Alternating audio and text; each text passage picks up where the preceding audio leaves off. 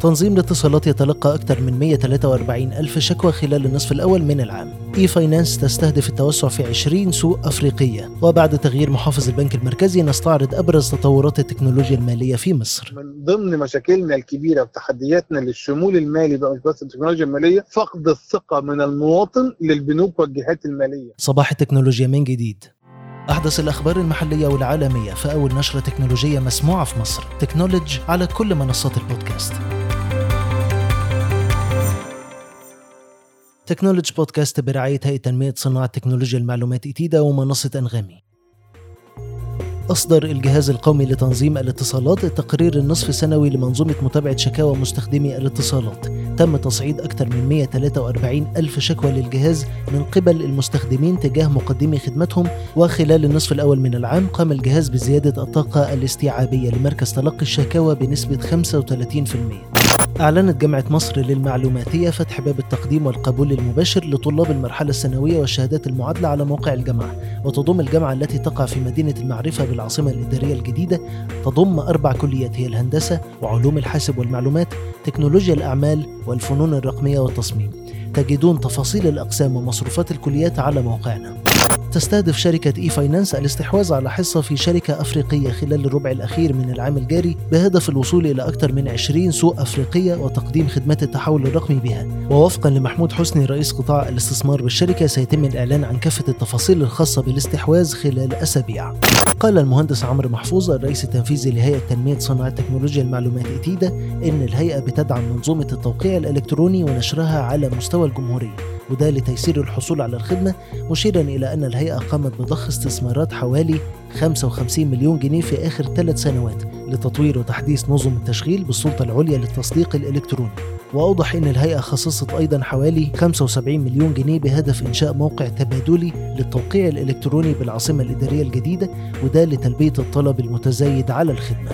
جمعت سوافل للنقل التشاركي إيرادات بقيمة 40.7 من عشرة مليون دولار خلال النصف الأول من 2022 وحقق معدل حجز المقاعد في حافلات الشركة ما بين حجوزات فردية أو مخصصة للشركات حوالي 56 مليون دولار. تستهدف الشركة الناشئة التحول للربحية خلال عام 2023 أكد أحمد جعفر رئيس القطاع التجاري بشركة سامسونج مصر للإلكترونيات على استمرار العمل بشكل طبيعي في مصنع الشاشات الخاص بالشركة مؤكدا عدم تأثره بوقف الاستيراد خلال الفترة الحالية. أشار إلى أن 85% من الطاقة الإنتاجية من الشاشات يتم تصديرها للخارج بينما يتم ضخ 15% من إنتاج المصنع للسوق المحلية. جاءت مصر في المرتبة الثانية على مستوى العالم من حيث أكثر الدول تداولا للكاش بنسبة معاملات نقدية أكثر من 60% وفق تقرير ميرشنت ماشين لعام 2022 وفي حين بلغ عدد مستخدمي الإنترنت أكثر من 72% من المواطنين فإن نسبة انتشار كروت الائتمان لا يتعدى 3% ونسبة المواطنين غير المشمولين بالخدمات المصرفية حوالي 67% مع تعيين حسن عبد الله قائما بأعمال محافظ البنك المركزي بعد اعتذار المحافظ السابق طارق عامر عن منصبه أعددنا لكم إنفوجراف عن التطورات التكنولوجية اللي شهدها القطاع المصرفي والمشروعات المنتظرة في التكنولوجيا المالية. لتفاصيل أكثر استضافت نيرة عيد رئيس التحرير تكنولوجي محمد أبو خضره خبير التكنولوجيا المالية. إحنا هنتكلم عن إزاي الفترة اللي فاتت البنك المركزي أخد خطوات كتيرة ناحية ال- التكنولوجيا المالية وناحية إن هو يفعل التكنولوجيا في القطاع المصرفي. إيه أهم الخطوات أو أبرز المحطات اللي كانت من 2018 مثلا لحد النهاردة؟ البنك المركزي الحقيقة بمنتهى الأمانة خلال الفترة اللي فاتت كام سنة اللي فاتت تطورات المركزي والحاجات اللي كان بيعملها سواء بقى من قوانين سواء من تصريحات سواء من حاجات كتير لا كانت ثورية وغير اعتيادية ودي الحقيقة حاجة تتحسب للمركزي. طب إحنا لما بنيجي نتكلم على التكنولوجيا المالية أو على الفينتك عندي قطاعين أو ناحيتين طرفين للمعادلة طرف اللي بيدفع وطرف اللي بيستقبل اللي هو التاجر اللي بيستقبل المدفوعة أو العميل المواطن اللي بيدفع فالحقيقة. المركزي كان عنده حزمة من التعديلات الجوهرية للناحيتين من أول بقى ال switch اللي اتعمل بتاع التحويل ان أنت ممكن تحول من محفظة لمحفظة ايا كانت محفظتك تبع أنهي شركة أو بنك إنه الناس بقت بتستخدمها بشكل أحلى وبشكل. أكتر الناس بقت خدت عليها وبرضه قصة إنه السحب من مكنة غير بنكك في ال ATM هي من الحاجات اللي ممكن ما تكونش متعلقة بالتكنولوجيا المالية ولكن أثرت في تقبل الناس للحلول البنكية وعلى الشمول المالي بشكل عام. في المبادرة اللي البنك المركزي عملها نزل 100 ألف مكنة ببلاش. فتح معاه قبل ما ينزل المكن فتح ما يطلق عليه payment facilitator أو ميسر المدفوعات شركة. قطاع خاص مش بنك تروح لبنك تاخد منه رخصة إنه أنا هبقى ببيع المكنة أو ال payment gateway بتاعك كبنك أو بستخدمه بس أنا اللي مسؤول عن إني أمضي مع المحل وأنزل له المكنة وإجراءاته إيه ومدفوعاته إيه وأجيب له فلوسه كاش لحد عنده محطة تانية من المحطات القوية ويمكن دي بقى من الحاجات اللي ما خدتش حقها في التغطية الإعلامية من حوالي سنة أو أقل أما. طلع البنك المركزي بالتعاون مع مرفق تنظيم الاتصالات رقم. موحد لا غير InstaPay رقم موحد قبل InstaPay على طول. عشان تعرف وتلغي لو أنت عندك محافظة إلكترونية. كده أنت بتدرس دلوقتي والله أعلم طبعا تخيلي الشخصي إن أنت بتدرس الآثار والخطوات وإزاي تطلع شركات ال fintech من تحت البنوك. كمان هم وافقوا السنة اللي فاتت على قبول ال instant payment اللي هي لسه بقى. هيطلعوها بقى في Apple Pay و Google Pay و Samsung وكده.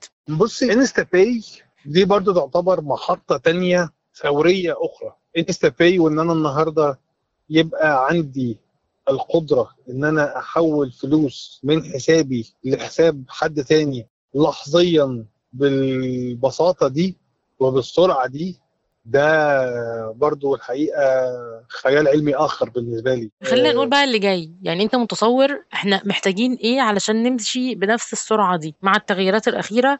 ومع طبعا تغيير المحافظ إيه هي الخطوات اللي إحنا محتاجين الفترة اللي جاية نسرعها أو نمشي فيها؟ أول حاجة خطوات الرخصة للشركات بتاخد وقت وفلوس مش قليلة.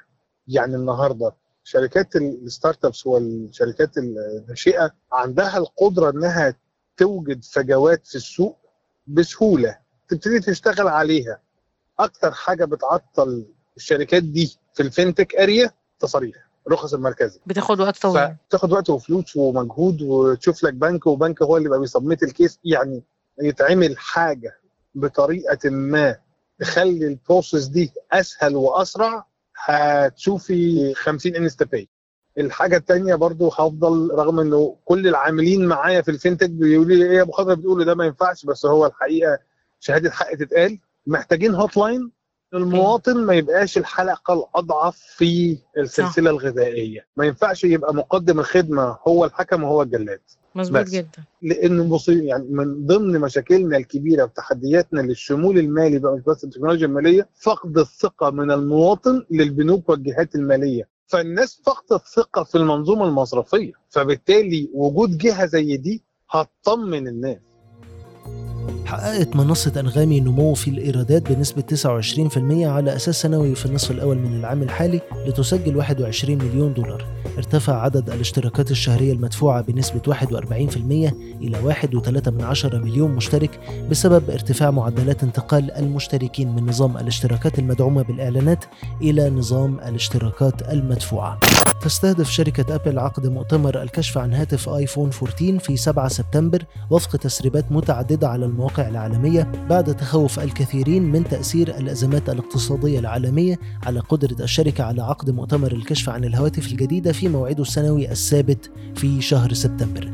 توقع محللين أن هاتف آيفون 14 سيأتي مشابها لجهاز آيفون 13 وأن الشركة ستلغي إصدار ميني البالغ حجمه 5.4 بوصة وتضيف نموذج بشاشة 6.7 بوصة.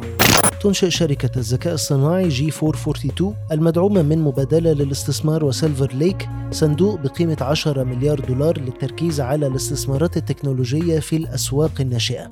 كشفت روسيا خلال فعاليات منتدى الجيش 2022 عن نظام جديد طوره مبرمجون روس لتشغيل الهواتف والأجهزة الذكية وبيعتبر نظام Astra Linux Special Edition نسخة معدلة من نظام Linux المخصص للحواسب. ولكنه صمم ليعمل مع الأجهزة المزودة بشاشات لمسية زي الهواتف الذكية والحواسب اللوحية.